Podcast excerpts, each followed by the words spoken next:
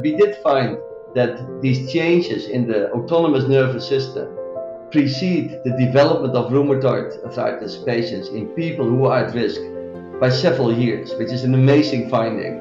And again, it strongly underpins the idea that this disease is multifactorial, like other chronic inflammatory diseases. That's why it's been so difficult to deeply understand it. And one factor that you may optimize, optimize actually is the cholinergic anti-inflammatory pathway. Welcome to the Metagenics Institute podcast, a place where you can hear from leading experts in health and wellness, from scientists and researchers to internationally recognized clinicians. Enjoy this insightful conversation with host Nathan Rose.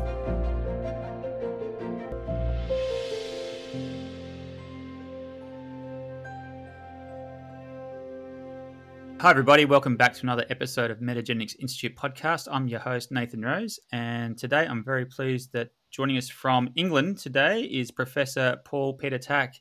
Good, oh, good morning for you, Professor.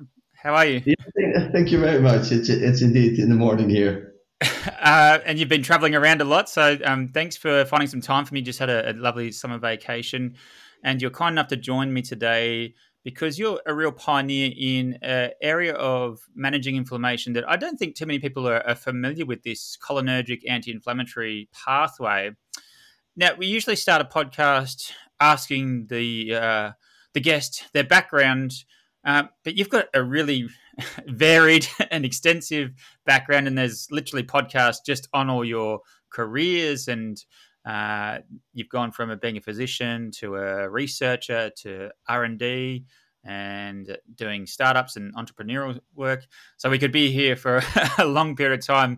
So my, I suppose I'm after a bit of a synopsis, and uh, I might ask it in a sort of a two part question because the other the other thing that struck me, other than your diverse career is this to me it seems like he's got this real thirst for advancing patient care particularly through like innovation and as you say transformative medicine. So maybe using that as a bit of a context can you describe some of the, the highlights of your career and that that burning desire to help patients?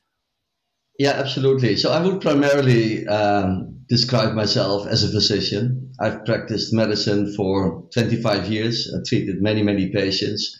Uh, I trained many medical specialists in the fields of internal medicine and rheumatology in the Netherlands. At some point, I started to think, well, I would actually also spend more time on in improving the life of patients in the future. In other words, I got involved in research, uh, increasing, increasingly in translational research, then also in uh, in discovery, uh, with the goal really to develop not only the best treatments of today and give that to my patients, but also to help uh, discover and develop the therapies of the future.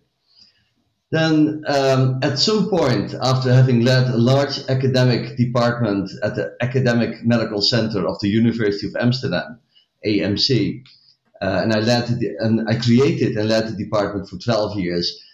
I thought maybe at this time in my career I can have a bigger impact if I move to the pharmaceutical industry, which was very much a step in the dark because I'd never done that.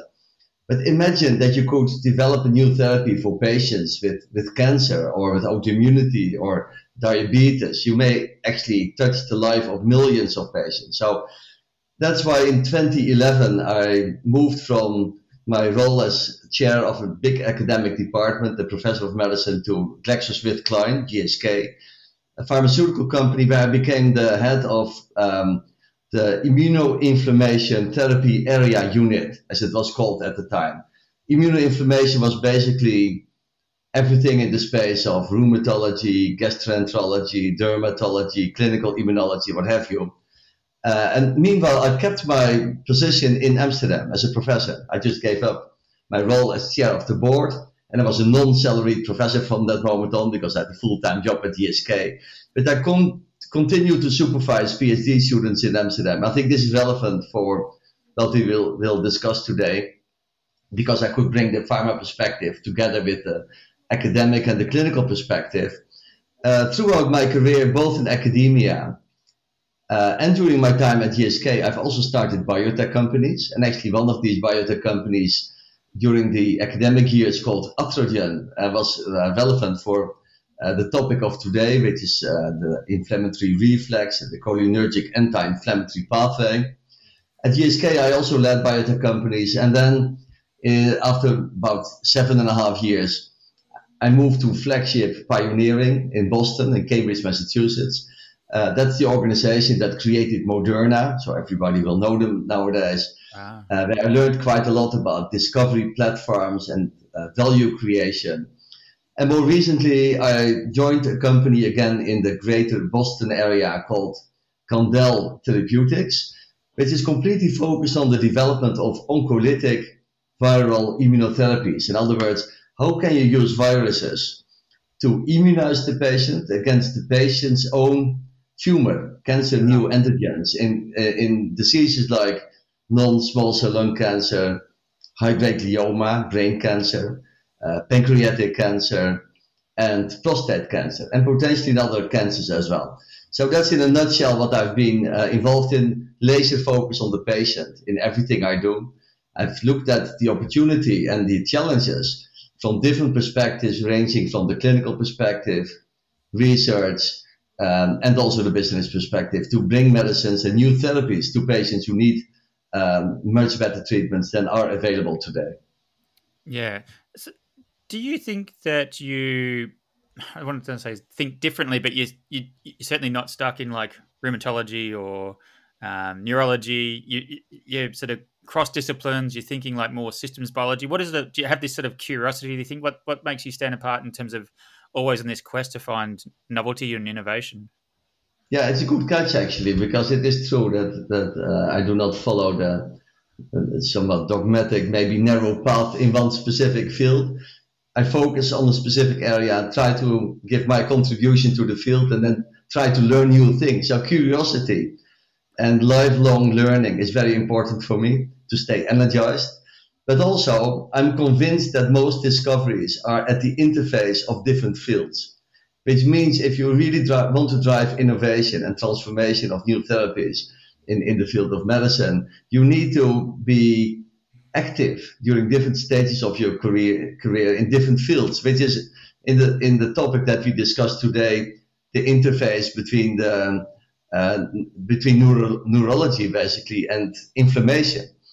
Uh, so it's true. I became a physician. Then I thought, what, what am, I going to do now? Basically, there are two big uh, fields in medicine. One, the people with a knife, as I call them, yeah. right, the surgeons, and then those um, who uh, are without the knife. And the biggest um, specialty in Europe in that field is actually internal medicine. It has a different meaning than internal medicine in the US, which is a bit more family medicine and GP like.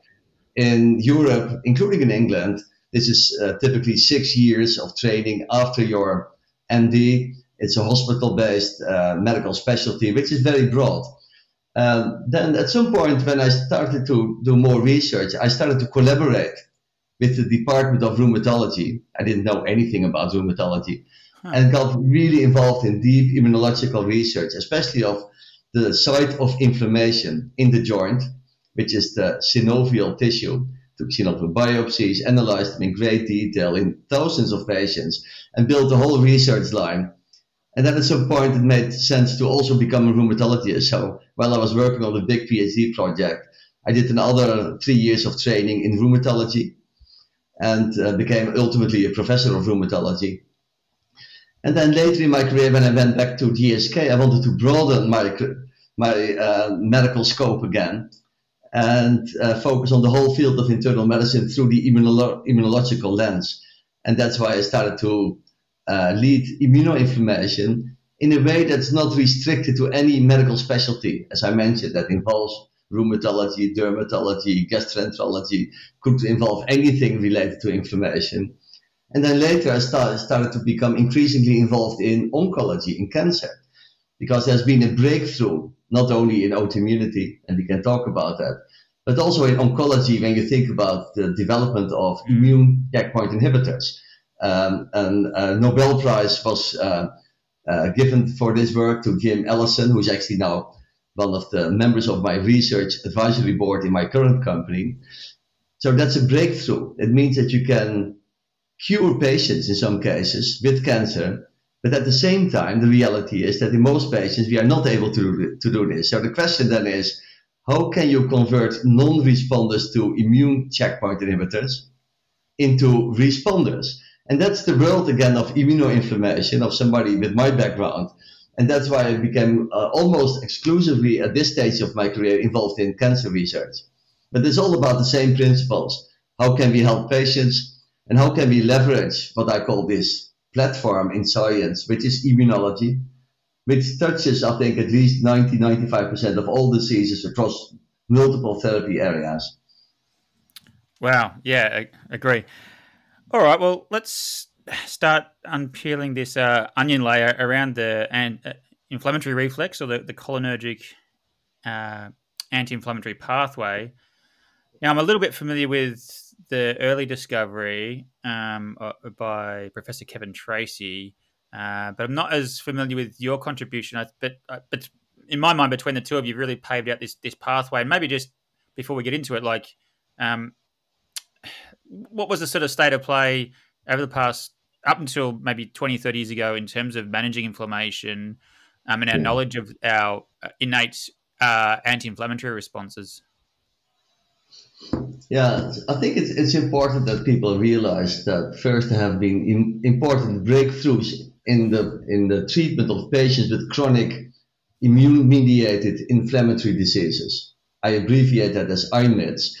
And I use that term deliberately because there are many shared features and also distinct features between conditions like rheumatoid arthritis, which is a prototypic immune-mediated inflammatory disease affecting the joints, and, for example, inflammatory bowel disease, an example is Crohn's disease, and psoriasis and multiple sclerosis, etc., etc. So if we start to think about these conditions more from a mechanistic point of view, rather than based on the clinical signs and symptoms, I think then that allows us actually to advance the science in a better way in terms of immunological interventions that may have an impact on, let's say, subsets of rheumatoid arthritis patients, subsets of inflammatory bowel disease patients, subsets of psoriasis patients, etc.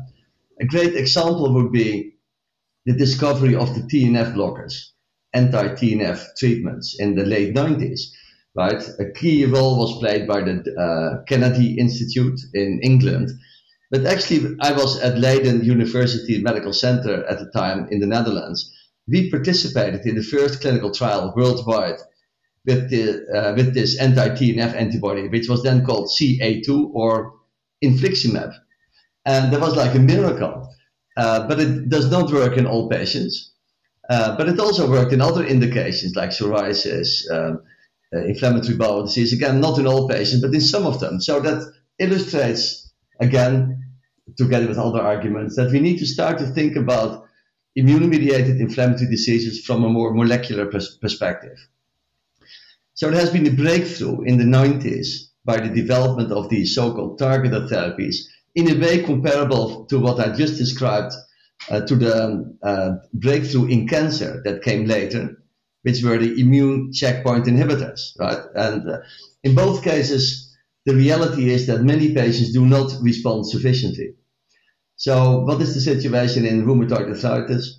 There are now the TNF blockers and there are B cell inhibitors and IL-6 inhibitors and JAK inhibitors and what have you, better use of uh, treatments that have been around for a longer period of time, like methotrexate, corticosteroids, of course, also associated with side effects. If you use all these medicines that are now available in, in 2022 in an optimal way, then the reality is, if you go back to rheumatoid arthritis, that about 50% of the patients will still have active inflammation in spite of all these treatments that are available. So that means there's still a huge unmet need. And this is not different in other chronic immune mediated inflammatory diseases. In some cases, the percentage is even higher.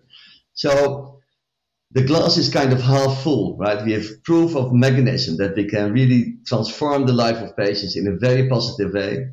At the same time, there's a remaining unmet need. And when you look at this uh, at the population level, then if you group all these conditions together, then about 7%, it varies between papers, but it's more or less 7% of the population, will suffer from an immune mediated inflammatory disease at any time point. And it goes up in aging populations, not because these are conditions necessarily of the elderly, but because they are chronic. So you may get it at a relative young age, but the older you get, you will still have it, right? So overall population goes up in the Western world. That means huge unmet need, and um, it's very important to develop new treatments in an unbiased way in terms of modality. So this could include small molecules, including targeted small molecules. It could include biopharmaceuticals like antibodies or other uh, biopharmaceutical constructs. It could involve cell and gene therapy approaches. It could involve um, completely new approaches like uh, interventions focused on the gut microbiome or electrical uh, stimulation of the nervous system to control inflammation. Interesting. So, um, as a segue with the electrical stimulation, you were part of the, the pioneers in discovering this uh, this pathway. So, can you start to yeah describe this pathway and and um, your role in in its um, discovery? Yeah, absolutely. So I've given you a few elements in the kind of narrative that may now be helpful to understand how we got here. I was at the time a professor of medicine, in particular rheumatology, at the Academic Medical Center. And we tried to, op- to improve the outcome of patients with rheumatoid arthritis, which I see as a prototypic immune inflammatory disease. So lessons learned there may be relevant for other fields like Crohn's disease. And we used a multi-modular approach, a holistic approach. I'm not restricted in terms of any modality like small molecules, antibodies, or whatever it may take to improve the life of patients. And we had come to the conclusion that there's a subpopulation of patients who actually respond to systemic treatments like uh, anti-TNF antibodies, as I mentioned, but who will still have one or two or three jo- joints that are still clinically inflamed. And then the question is, what do you do now? Do you switch them to another treatment? Uh, maybe the disease will get worse because actually they were responders.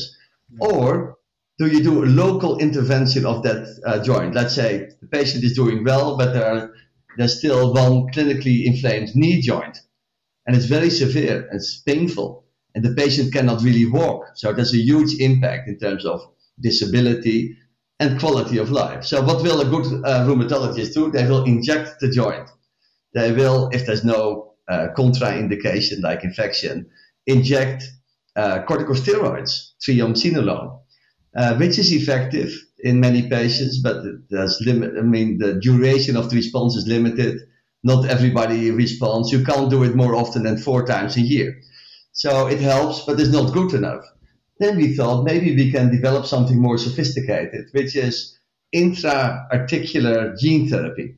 Right. So a gene construct that you inject into the inflamed joint that will release an anti-inflammatory product, an anti-inflammatory mediator, uh, ideally under the control of an inflammation-dependent promoter. So you create a kind of new feedback mechanism, was the idea, or homeostasis or if you wish, cure in that particular joint.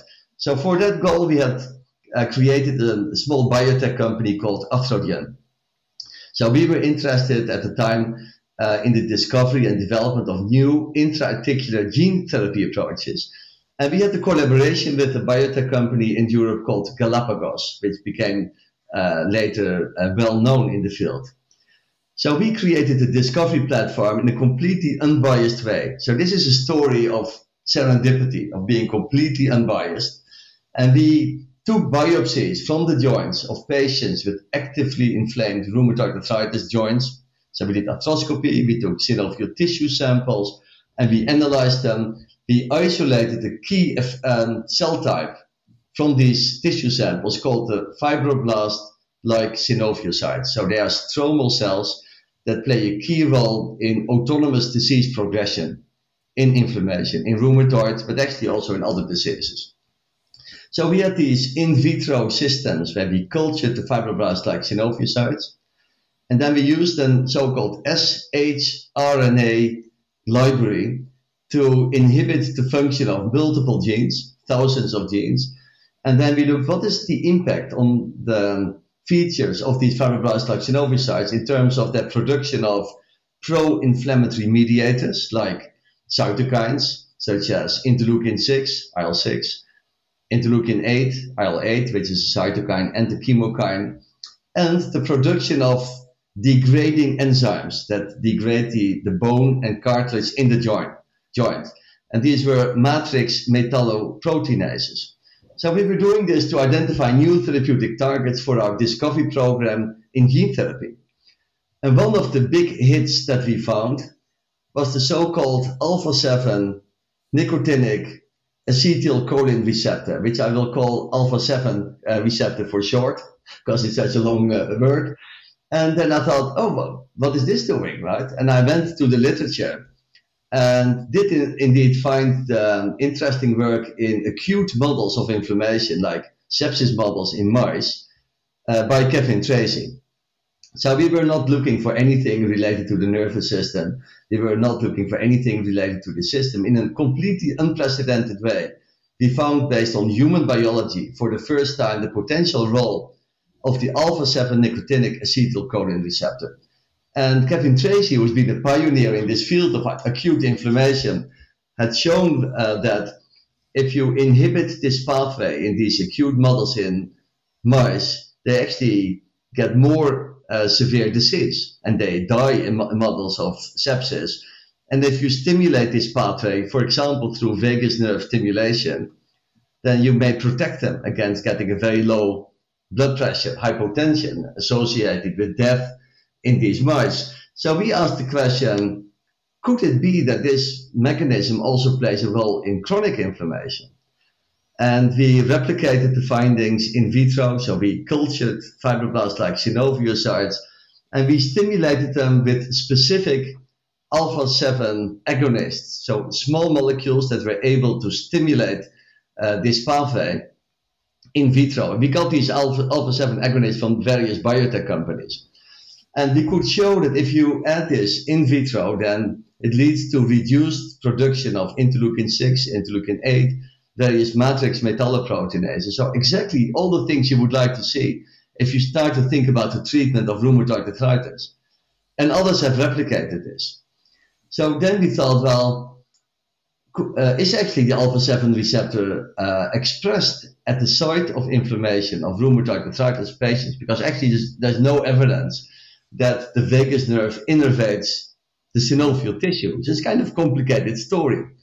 So we did immunohistochemistry and immunofluorescence and could detect abundant expression of the alpha 7 receptor in the synovial tissue, expressed by both these fibroblasts like synoviocytes, but also expressed by leukocytes like macrophages. So the receptor was present at the site of inflammation. We had shown that if you activate this pathway, then it leads to reduced uh, evidence of inflammation in vitro.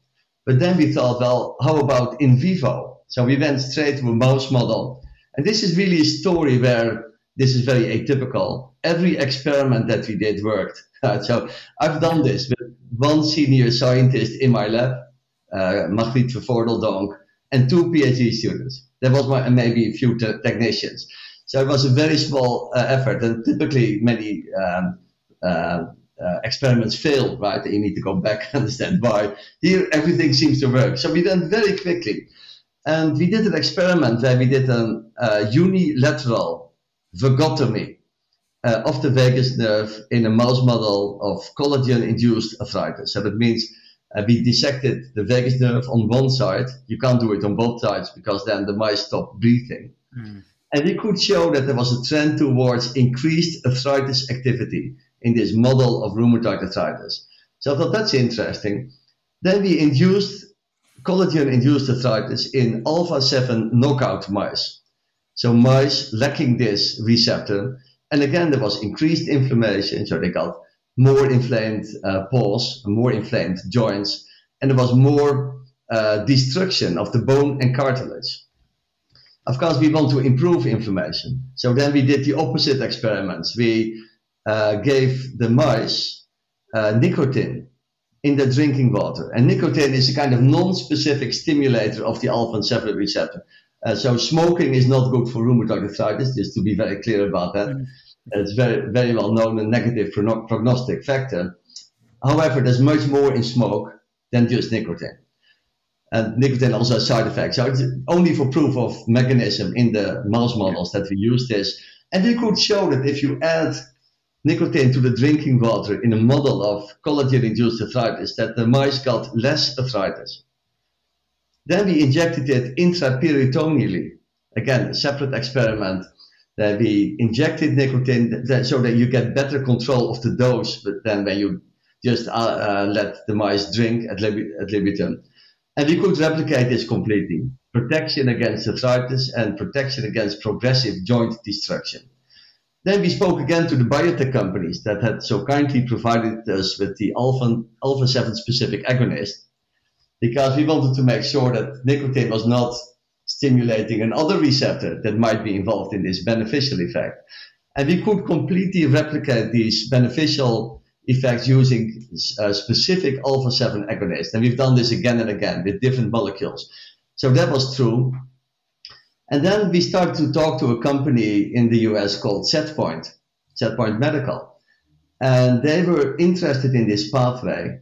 And we worked together on an experiment that was conducted in their, in their labs. Um, and the first author of this paper is my postdoc.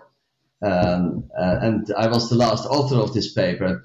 And we could stimulate, if you give electrical stimulation of the vagus nerve for only 60 seconds per day in a rat model uh, of collagen induced arthritis, this is a very severe disease, then we could very clearly demonstrate evidence of reduced inflammation in the joints and protection against bone and joint uh, uh, degradation, and also beneficial effects on various biomarkers that we measured. So that was super exciting. This has been published. But I'm a translational scientist, and I thought this has been a great discovery. We published the idea of um, treatment of patients with chronic inflammatory disease in Nature Review Reviews Rheumatology. Maybe you can add the, the reference to this podcast. Uh, I think this was the first proposal in the scientific literature of this idea in chronic inflammation. And they said, well, we could stimulate this pathway through electrical stimulation or through pharmacological inflammation, for example, using uh, alpha 7 specific agonists, small molecules. So then I went to the neurosurgeons in the AMC, the Academic Medical Center of the University of Amsterdam, and said there are vagus nerve stimulators that have been approved for the treatment of therapy resistant epilepsy and also therapy resistant depression. And I found in the literature that hundreds of thousands of patients have been treated already. So there must be a huge safety database. I would be interested in going straight from these experiments that I just summarized to patients with rheumatoid arthritis and ask the question is this actually relevant not only in mice, but also in men? Um, so, do you have experience in implanting this device uh, that was on the market and developed by Cyberonics? to test my hypothesis. And they said, yeah, we've done this before. And for a neurosurgeon, uh, these things seem to be extremely simple. So, that, uh, so we, we created uh, a protocol supported and sponsored by Setpoint, where we implanted the Cyberonics device in our patients with therapy-resistant rheumatoid arthritis. And we invited a few other centers in the world to participate as well, uh, including in uh, Central Europe. And this is the clinical trial that was uh, published later in the PNAS. And I'm, I'm happy to elaborate on this, and I would also be happy to, to speak about some of the lessons that I learned about the patient perspective about this approach. Yeah, amazing. I, I might just um, pause and circle back firstly because yeah. that was an incredible story of discovery. So, just to, to summarize, as I understand it, there's this this these pathways, and maybe you can differentiate between the the terminology we are speaking off offline about the inflammatory reflex versus the cholinergic anti-inflammatory pathway. But essentially, the the way I, I see it from my amateur perspective, we've got like the hypothalamus pituitary adrenal axis, which responds to inf- our body's looking, you know, sensing inflammation. It, res- um, it releases like cortisone to try and suppress the inflammation. But essentially, as I as I understand, you and others have un- um, unearthed this other neural mechanism where our um, nervous system is subconsciously assessing the terrain in, internally, and if there's inflammation, it sends a signal up to the brain and reflex back down the the vagal nerve. It releases this neurotransmitter acetylcholine, and you can maybe get into spleen versus gut versus joints. Um, and yeah. this hits the alpha seven receptor, which you discovered, and it has this powerful anti-inflammatory property. Can you correct me on that, or um, just elaborate on that, the sort of the physiology yeah, there? Yeah, absolutely. I will. I will elaborate on this. Um, so, so first, I, I don't claim that we discovered the alpha seven receptor, Sorry, but, you, you but we, yeah. But we do. We did actually discover the role of the alpha 7 receptor in chronic inflammation in humans. And we described yes. this concept, I think, for the first time, really being inspired by the fantastic work by Kevin Tracey in models of acute inflammation, like sepsis models. And he's been the pioneer in that field as well. So um, we used the term at the time cholinergic anti-inflammatory pathway because that's what it is. It is cholinergic, right? So it's related to yep. the vagus nerve and and it is anti-inflammatory. Now, think if we if we start to think about how we can leverage this pathway and, and uh, how we can be inspired by this pathway to develop new therapies. And I'm completely open-minded what these therapies would look like in terms of modality. There may be completely different modalities that we could use here to improve the life of patients. Then probably the best way to look at it is, is from the perspective of the cholinergic anti-inflammatory pathway what Kevin Tracey has described in the in the past is really interesting. He has postulated basically that the vagus nerve is able to sense inflammation in the periphery. It leads to a signal to the brain, and the subsequent efferent signal um, to some part of the body, which does not need to be directly the inflamed area. This could ultimately be the spleen leading to in, via an indirect mechanism to an inflammatory um, uh, signal. And he called that an inflammatory reflex. So the inflammatory reflex and the cholinergic anti-inflammatory pathway are very strongly re- related to each other. Uh, the terms are not completely identical. So how do we think about the mechanism of action? So apparently th- there's clearly inflammation in conditions like rheumatoid arthritis, not limited to the joint. That's why you can measure if you take blood samples uh, that there's an elevated ESR and there's a, uh, are elevated CRP, C-reactive uh, peptide levels. So clear evidence of systemic inflammation. So the vagus nerve will send somewhere in the body that there's inflammation. It leads to a signal to the brain, followed by a signal to the celiac ganglia. And then this is translated into stimulation of the splenic nerve or splenic nerve. Uh, interesting enough, this nerve is considered to be sympathetic. If you just think mm. about the dichotomy of the sympathetic versus the parasympathetic nervous system, they work together in a very complicated way. So everything that I learned in medical school may not be completely correct. I think it's a really interesting uh, insight here that we learned based on the on this discovery. Uh, again, this discovery about the mechanism is largely in Kevin Tracey's lab. So this leads to a signal to the spleen where the T cells are starting in response to the signal to release acetylcholine. So a sympathetic signal may re- lead to the release of a parasympathetic um, vagus nerve associated molecule, which is a, a neurotransmitter, which is acetylcholine. Uh, so it's super uh, interesting when you think about that. That ultimately will change the, the properties of mononuclear cells in the spleen, like monocytes, that will get more anti-inflammatory properties. They will migrate all the time throughout the body, including to the joint. There's actually a continuous influx of monocytes into the joint of patients with rheumatoid arthritis. Actually, I've shown that many years ago by using a direct labeling of monocytes in patients. Nobody had done that before. So we right. took blood from patients, We isolated the monocytes all under good clinical practice and, and, and GLP conditions.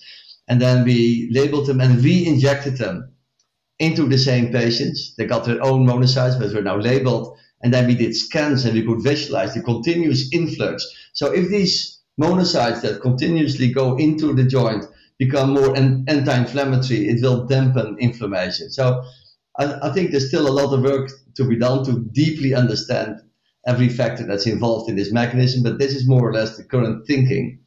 Uh, and that, that's truly interesting. If you think about it in that way, then you can also think about multiple points of intervention potentially to improve the life of patients with inflammation. You could try to stimulate the vagus nerve through electrical stimulation, as we've done, and I will come back to the trial.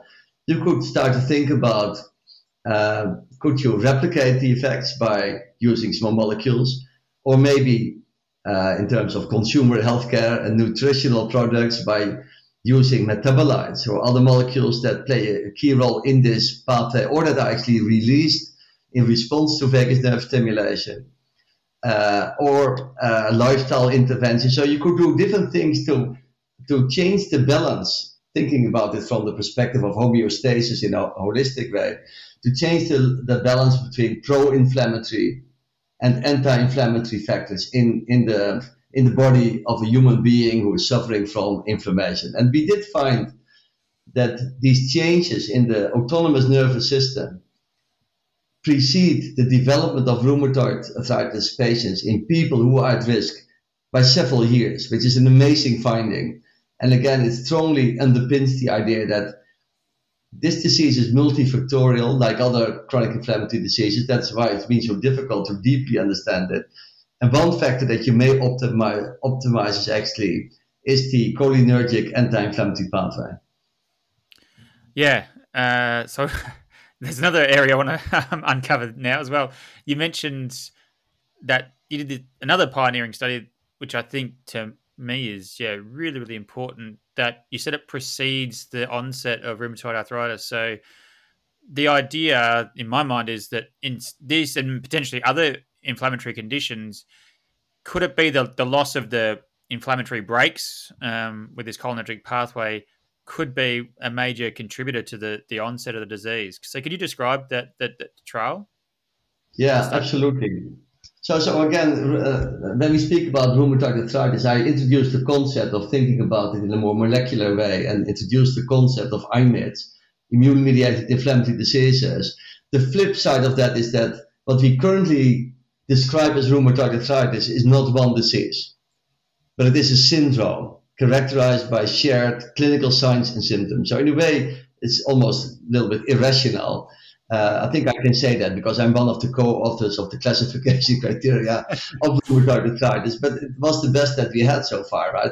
So if we focus on the largest largest subset of rheumatoid arthritis patients, these are patients who have specific autoantibodies um, like rheumatoid factor and or anti-citrullinated peptide antibodies, ACPA antibodies. So we found that if you detect rheumatoid factor and or ACPA, um, ACPA levels in people who are still completely healthy, they've never had any inflammation in the joint, they may have a little bit of pain in the joint, and often they may have, for example, a positive family member right? There is a there's a genetic risk. Then these people in our hands had the risk of developing rheumatoid arthritis in about two years of more or less 40%. So that's the population that, and so this is a lot of work, I can tell you, right? So we had to screen 100 people at exhibitions and everywhere uh, who had, for example, a family history of rheumatoid arthritis to find one person with elevated ACPA levels and or rheumatoid factor wow. uh, levels. Yeah, yeah. They went into my study. It's called the pre-RA cohort, and we had multiple pre-RA cohorts in the end, and we followed them over time. In these people, I should not call them patients, but they, because they were not patients, they had no disease, they had evidence of autoimmunity in the blood.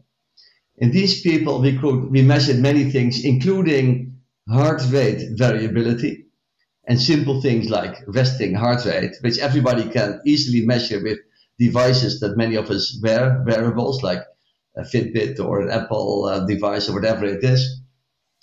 And um, we found that um, abnormal vagus uh, tone, reduced vagus tone to be more specific, was associated with increased risk of developing rheumatoid arthritis after two years in this cohort of healthy people with evidence of autoimmunity in the blood who were at risk of developing RA.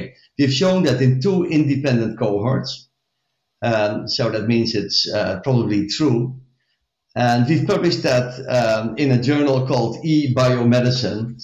Um, in um, I need to think about the year, but you may want to add it. It's 2016 to, to the list. Of, so this is yes. the first time that that this has been uh, uh, shown actually in the literature. There were already papers showing that in patients, I call them patients now, with established rheumatoid arthritis or ankylosing spondylitis, another rheumatological disease, or SLE, lupus, uh, again, another rheumatological disease, or inflammatory bowel disease, that the patient with established inflammation, that there was reduced vagus nerve tone as shown by heart rate variability. But the key question there was, is that uh, causal or is that actually the result of inflammation? And also, if you think about rheumatoid arthritis patients at the time, right, many ended up in a wheelchair this was before the, the creation of all these new treatments. So they were also more inactive, which also leads to reduced vagus nerve tone, yeah. right? It's kind of vicious yeah. cycle.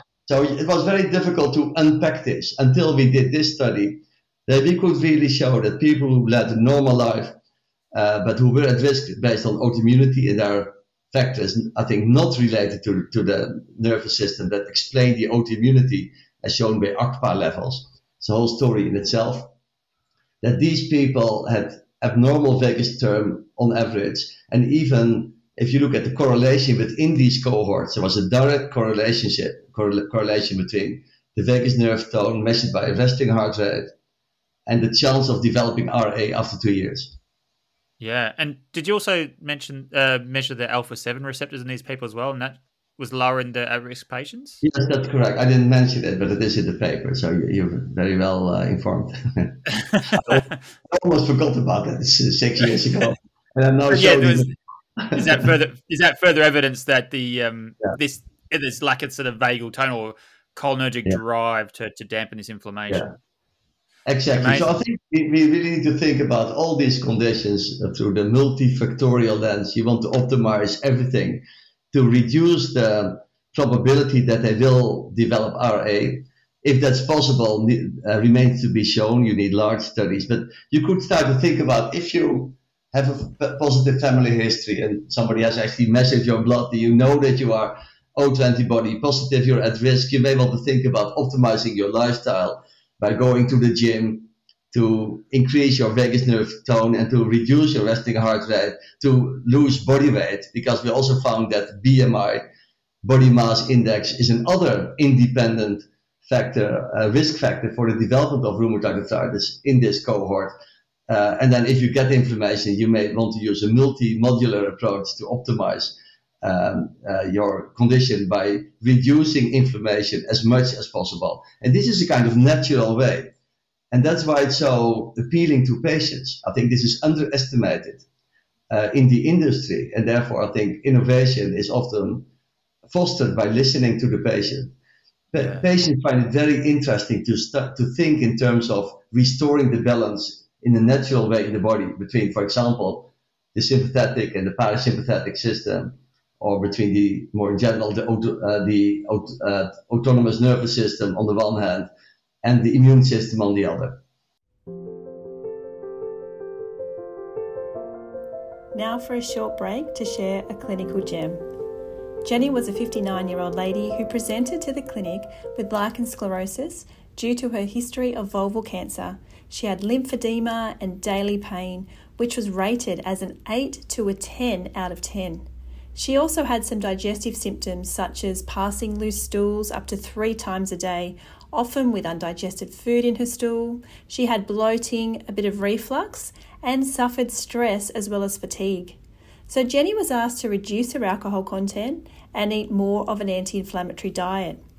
She was also placed on the gastrointestinal nervous system immune and inflammatory support to stimulate the cholinergic anti inflammatory pathway, and this was given at two capsules twice a day. Now, after just two weeks, she stated that her energy levels and mood had both increased and she was much less bloated. And her daily pain had improved, so it was 8 to 10 out of 10. It had dropped down to an 8 out of 10, but she also experienced um, times where she had no pain at all, and that was a significant improvement for her. At three weeks, she was given specialised pro resolving mediators to further reduce her inflammation and herbal support for hyper HPA and stress. And at week six, Jenny reported that she has so much more zest for life, she's more motivated, hardly any indigestion, no bloating, much firmer stools. In fact, she said her gut feels better than it has in years. And importantly, her pain had reduced even more. The maximal amount of pain, or pain at its worst, was a 6 out of 10. And again, she had an increase in the times where she had no pain at all. So, to learn about the combination of herbs and nutrients in the gastrointestinal nervous system immune and inflammatory support, please visit metagenics.institute.com.au. That's our clinical gem for the day. Now back to the podcast. Well, I'd like to circle back to that if we have got time. Um, to now, uh, probably a less natural way, but a powerful um, outcome. You mentioned the the clinical trial or the first pilot trial you did, where you implanted the the vagal vagal nerve stimulator in these patients with rheumatoid arthritis. So, tell the audience what happened when you ins- it was inserted and that that switch was um, flicked in a sense. Yeah. So what, what, what we, as I mentioned, we had this very successful small research line uh, in, based on in vitro and animal experiments. I wanted to know uh, this could be relevant in humans before I would take it into, back into the lab to optimize the approach. So we did a kind of opportunistic approach, almost sponsored by SetPoint. We used a device from Cyberonics. The implantation took place by the, the neurosurgeons in Amsterdam and also in some of the collaborating centers in Central Europe and uh, strongly uh, supported by the electrophysiology department, etc., uh, at the AMC. At the AMC, and first I asked the question, well, this is probably going to be very difficult to recruit patients. This was the time, the era that there were all these new treatments like TNF blockers, IL-6 receptor blocker, tocilizumab, and rituximab, B-cell inhibitor, etc., what have you. Are patients really willing to undergo a neurosurgical procedure, although a relatively small one? To undergo this. So to boost, to foster, to uh, give a booster to recruitment, I gave an interview to the largest um, newspaper in the journal in the Netherlands, which is called the Telegraaf, like Telegraph. Oh, yes. And uh, no disasters happened at that time. I found myself on one third of the front page on Monday morning. Uh, I was still actually uh, uh sleeping, and my phone started to ring. Communication department from the AMC the, the article came out, the interview, without data, right? I just described what we found preclinically, that we were going to do this trial and that we were going to look for patient volunteers who were willing to participate. Uh, the vo- phone did not stop ringing. Uh, I found myself on national news on television the same evening. And shortly after that, it was covered in uh, countries from the Netherlands to Ireland to Mexico. And we had thousands of calls of, of patients who wanted to participate was a big lesson in terms of unplanned market research here. the patients found it very in- interesting and appealing that one relatively small procedure and they might improve. So then we started actually the study in patients who had failed multiple biologicals, including TNF blockers and another mechanism of action. Before they could actually get the TNF blocker, they had to fail so-called conventional disease-modifying anti-rheumatic drugs, DMARDs, like methotrexate, which is used in most patients with RA. So they had failed all these treatments. So they had, in other words, therapy resistant disease. And we could show clear benefit in a, uh, in a subset of these patients. In fact, some of these patients could stop all the background medication, wow. including corticosteroids. It was a small proportion, but we had proof of mechanism that we could basically induce functional cure with just electrical stimulation for 60 seconds per day similar to the rat experiment that we did together with SetPoint. And in some patients, we went to four times 60 seconds per day. So there's a whole separate discussion about what is the optimal dosing regimen. I think we still need to learn a lot there. Uh, but I don't believe it made a big difference whether you stimulated one minute or four minutes.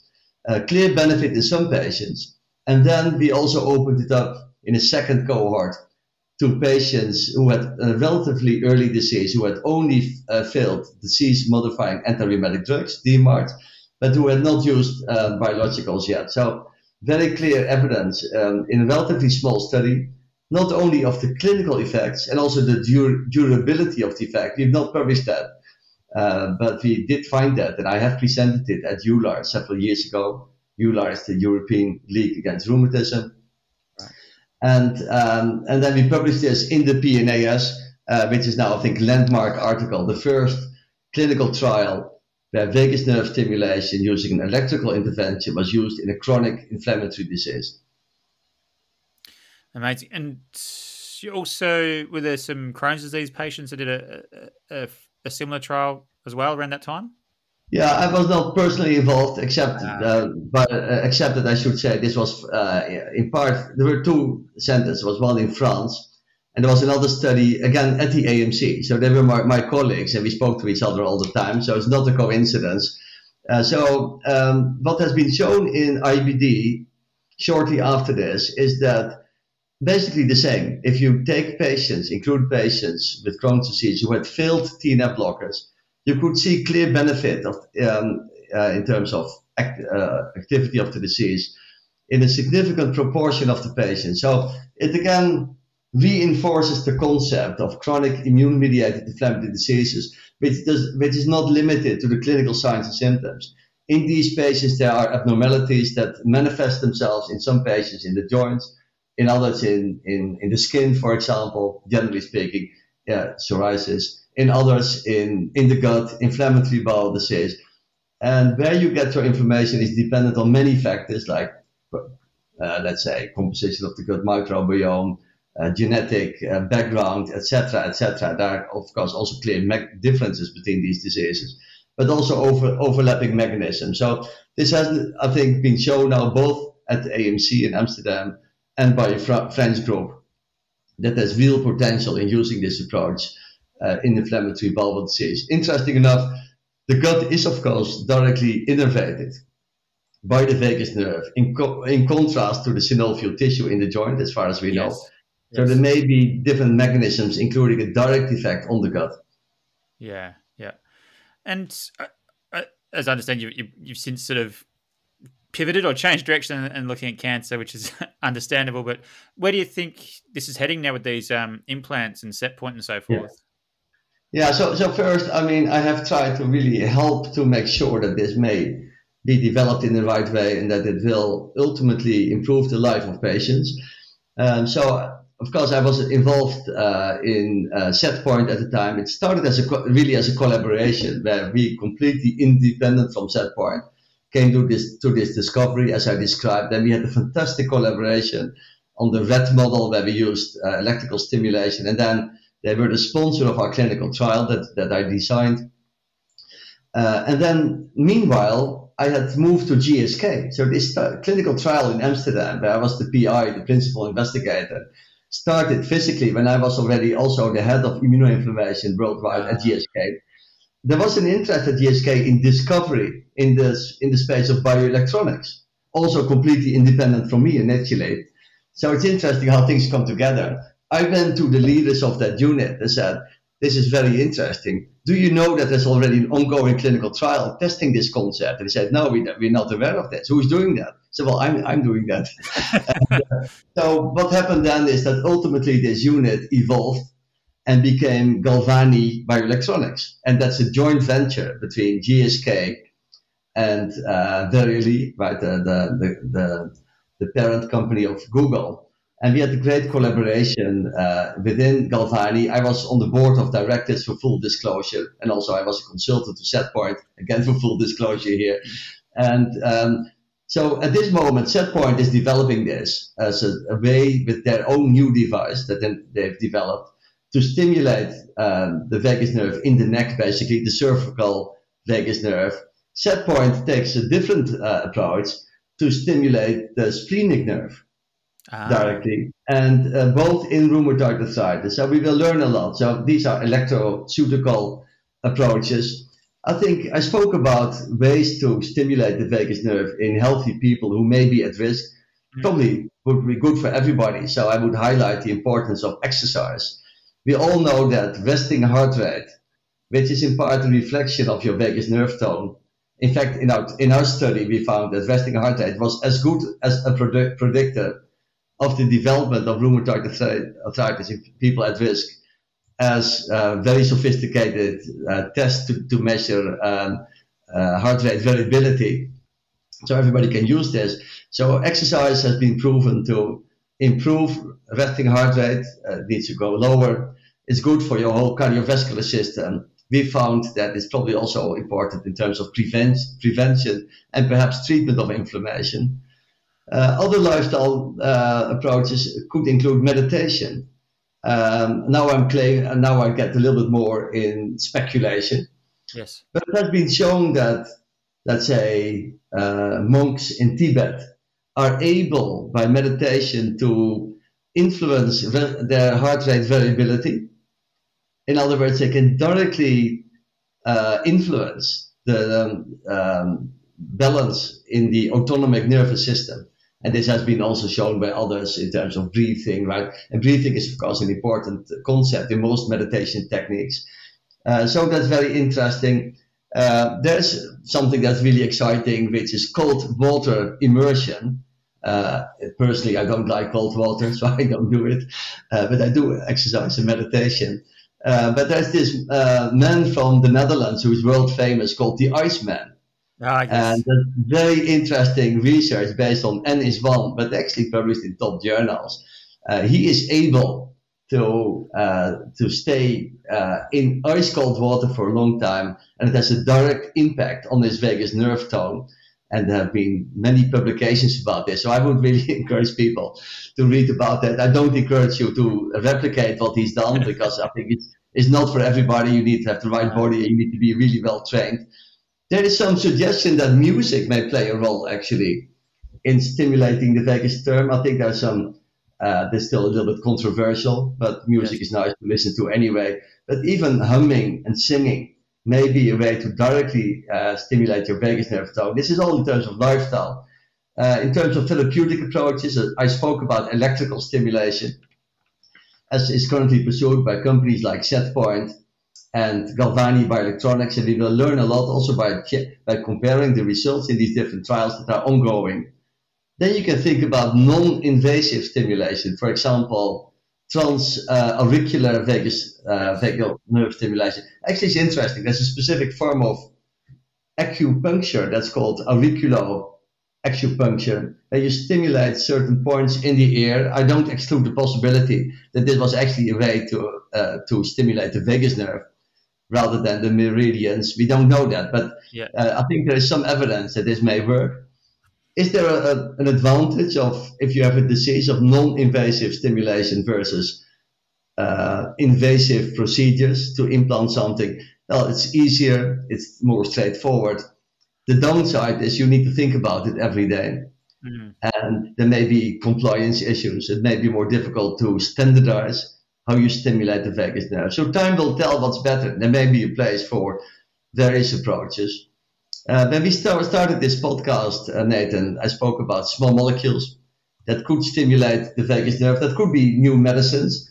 I'm not aware of any alpha 7 receptor, acetylcholine receptor, under development at this time for the treatment of uh, chronic inflammatory diseases via stimulation of, of this pathway. But you could also think about molecules that are inspired by research on the cholinergic and inflammatory pathway, which may be actually products released in the gut, for example, by the gut microbiome, uh, like metabolites, uh, which may lead to the creation of nutritional products, nutritional metabolites, other small molecules that may directly stimulate the vagus nerve in the tone. Of course, there's direct interaction between the vagus nerve in the gut and the brain is direct signaling. And in fact, the gut microbiome is almost like an organ of a few kilograms, right? Three to five kilograms in your gut. Uh, and this is not just an irrelevant uh, organ. Uh, a lot of metabolites are produced there that are critical to maintain homeostasis and to maintain health. So if we can learn what do they actually produce that are that is directly involved in stimulation of the vagus nerve to promote health, we may replicate that with small molecules. So I would not call that an inflammatory reflex. That's leveraging the cholinergic inflammatory pathway. So what I'm saying is we need to think about this in a holistic way. Uh, the body is one system, and every patient is aware of this. And having treated patients for many years, I know that based on the questions that they ask, uh, doctor, I just was diagnosed with, let's say, rheumatoid arthritis. Uh, but how did that happen? Is it related to my diet? Is it related to changes in the weather, for example, right? Is it related to stress levels? And very often I would say, well, we, we, we don't know much about this scientifically, but actually I increasingly believe that the lesson is patients look at it in a holistic way. There's one body, mind and body are one, right? They, they communicate to each other. It's one integrated, beautiful system. And that's how we need to approach new treatments in a completely holistic way. And that, and the ultimate goal in immune mediated inflammatory diseases, leveraging different modalities and approaches and lifestyle measures should be to inhibit inflammation completely because inflammation is very bad for, for you, not only for the joints or the gut or, or your organs, but for your whole body, including your cardiovascular system. And it's associated with reduced uh, mortality, with increased mortality, death, and also uh, increased comorbidity. These people will have other diseases as well. So that's, I think, some of the big lessons that I learned throughout my career that we may apply in this field. Beautiful. Thank you. What a what a great uh, discussion and summary. So just before we finish up, uh, what I want to try to underscore is: Do you feel this is a still uh, not a well-known pathway, and do you think it deserves to be like common knowledge about this cholinergic anti-inflammatory pathway? We should be, as you said, like we know exercise is good for our cardiovascular system. Should we hopefully one day be thinking this you know, um, lifestyle or diet or whatever is important for my cholinergic anti-inflammatory system for the for the brakes yeah. to, to dampen inflammation? Well, that's a very good question. I think it is important to educate scientists and the general population. A, because it's such an interesting topic, right? This is the, an era of unprecedented increase in knowledge in in the whole biomedical field. It's totally fascinating, and it's also relevant for everybody because every human being has a, has a body, right? So yeah, I think it, it's important to, to educate people because it's, it's fascinating what we are seeing.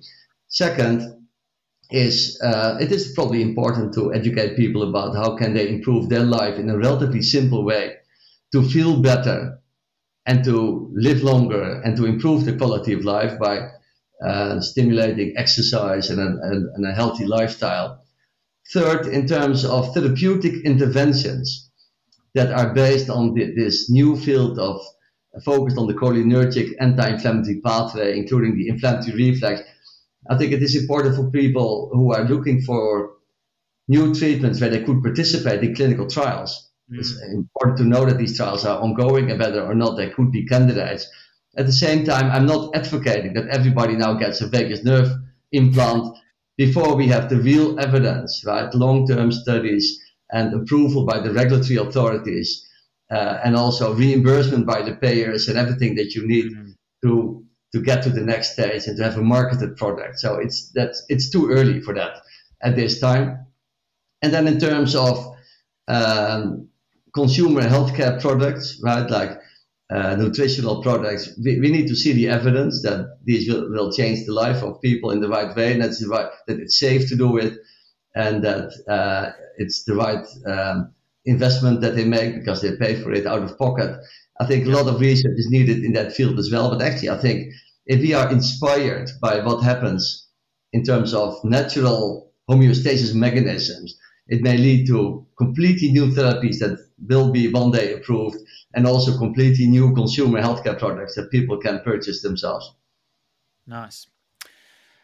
Okay, well, uh, Paul Peter, it's been fantastic to speak to you. Uh, we'll put all the links to the papers you mentioned in the show notes. But before we sign off, where can people learn more about you and, and some of your work? Yeah, well, it's, uh, it's quite easy, I think. Uh, I've uh, put together a lot of what I've done on, on one website, which is paulpetertak.com. And you just write my name as one uh, as one name, Paul Peter yes. Tak, Tak is P-A-K, dot com. That will where you, where you will find a lot. If you go to the Medline or the PubMed and you want to get more, uh, learn more about my scientific work in different fields, um, then you go, then you just type in Tak T A K and space P from Paul and the next P from Peter, Tak P P. And you will find my papers. I've, I've published close to 600 papers. If you want to learn more about my specific uh, work related to what we discussed today, uh, you may actually um, uh, type in PP and vagus, vagus, right? V A G U S. Um, uh, or you will find some on paulpetertak.com uh, or you will find some in the in the few papers that you will add to the to the podcast because there's also some reference to the literature. So there are many. Everything has been published that I've told you today, um, and uh, there's one reference that really describes how we discovered uh, the role of this uh, pathway in chronic inflammation. Uh, there's the PNAS paper. That's really the first paper describing the effects of this clinical trial. I've only touched upon it today, but it's a landmark article. And then there's right. the third paper in e-biomedicine. So if you type Tak PP and e-biomedicine, you will probably find it for the first time describing that changes in the autonomic nervous system precede the development of uh, of. So I hope that uh, that's helpful to, Perfect. to get a yeah, deeper yeah. insight. Yeah, you're right. I, I, we probably um, brushed over a little bit, but yeah, I just want to reiterate like the the results you got in that uh, pioneering piloting study on vagal nerve stimulation for those patients from my understanding, it, it changed their lives with a, a, simple, you know, a simple procedure. And um, from the anecdotes I've heard that people couldn't hold pens or they, you know, were bedridden to to then playing tennis and getting told off by the doctors to to cool yeah. down because you're disturbing this the results. It's been it was profound. Yeah, well, this is very true actually. Um, and, and, there was there's one of my patients who uh, was involved in the interview in the New York Times at the time, um, really right. Um, so she was my patient actually, right? I treated her, right. and then I inv- everybody in my department was invited to also participate in clinical trials. So I, I, said, I gave, I give you, I will give you the best treatments that are available today. I will always, always invite you to to participate in trials to advance the best treatments of tomorrow. Uh, and she was one of them, and um, she really responded very well. I have some patients who years after the start of the study were still in remission. In other words, absence of disease activity. Uh, and they could have, and these patients, it's a minority though, uh, were able to reduce or stop all, all other background medication, including corticosteroids. So that's, that's really functional cure. Now we need to ask the question, how can we replicate that, right? Is this for a specific subgroup of patients who maybe have impaired vagus nerve tone at baseline? Do we need to combine it with other approaches? Can we optimize it by giving uh, the dosing, electrical dosing regimen in a different way. So that's the research agenda for the near future. Wow. Yeah, well, you've done an amazing job in uncovering what I think is a really powerful pathway. It's got a lot of potential. You've already helped a lot of patients' lives. Hopefully, there's many more. And uh, now you're turning your attention, attention to cancer. I'm confident that you, there's going to be some major breakthroughs if you're in and around that area in the future. So thanks for your time and congratulations on your very uh, diverse and amazing career. And I, I, still feel there's many, many chapters and twists and turns to go with you. So thank you. Well, thank you. It was a real pleasure to talk to you, Nathan. And thank you all for listening. For useful links and resources, make sure you check out the show notes. The information provided in this episode is for educational purposes only and is not intended to be a substitute for health and medical care always consult a healthcare professional for medical advice.